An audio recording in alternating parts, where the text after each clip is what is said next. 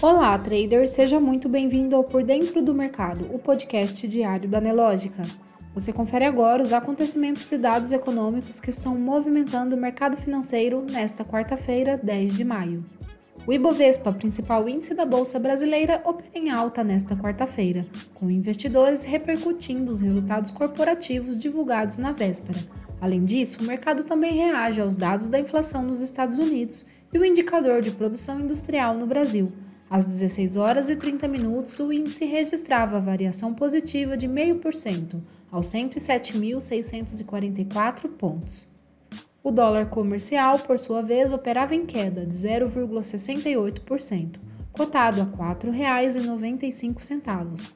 No mercado americano, dos principais índices de Wall Street, apenas o índice Dow Jones opera negativo no dia de hoje, em 0,29% o S&P 500 registra alta de 0,32% e Nasdaq sobe 0,96%. O Bitcoin opera em alta de 0,35% aos 27.716 dólares.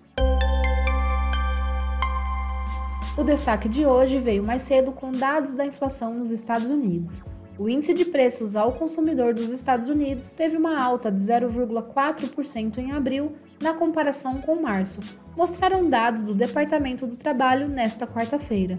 O resultado veio dentro das expectativas do mercado.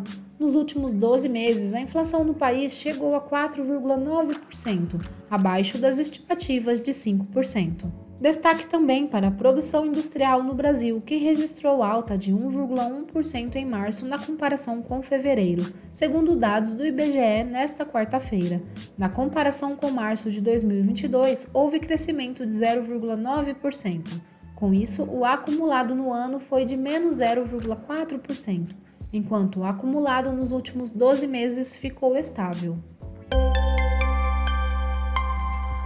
Para a economia, em 2022, os bancos tiveram lucro líquido de 139 bilhões de reais, alta de 2% em relação a 2021.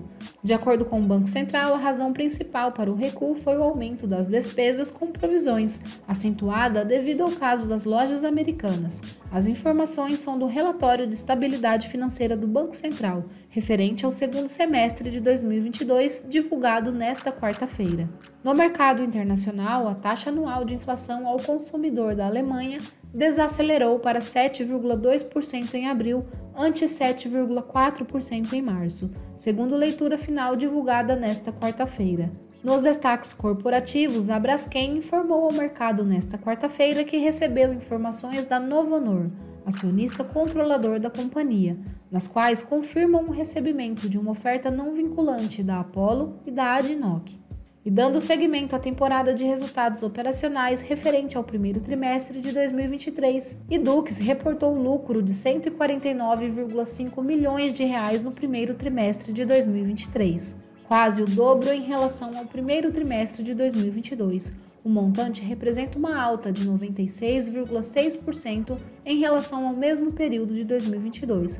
O resultado fizeram as ações disparar mais de 23% na sessão de hoje a performance está impactando as demais companhias de ensino superior que também operam em alta e ainda não divulgaram seus balanços. Eco Rodovias reportou lucro líquido de 113 milhões de reais no primeiro trimestre de 2023.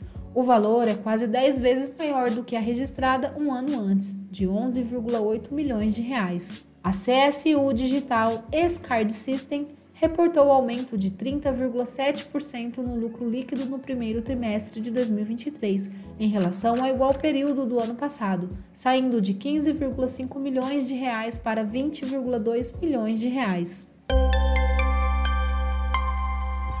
No mercado financeiro, o Ibovespa opera em alta de 0,5% aos 107.644 pontos. Ações da mineradora Vale operam em queda de 1,73%, negociadas a R$ 69,47. Os papéis de Petrobras operam em leve alta de 0,16%, cotados a R$ 24,64.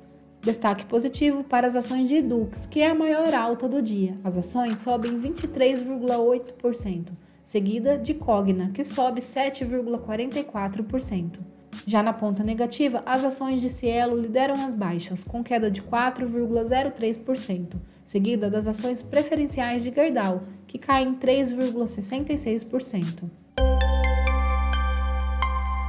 Você pode conferir essas e muitas outras notícias na sua plataforma Profit Pro. Se você ainda não é assinante, faça hoje mesmo o seu teste grátis. O link está aqui na descrição. Uma ótima tarde e até amanhã.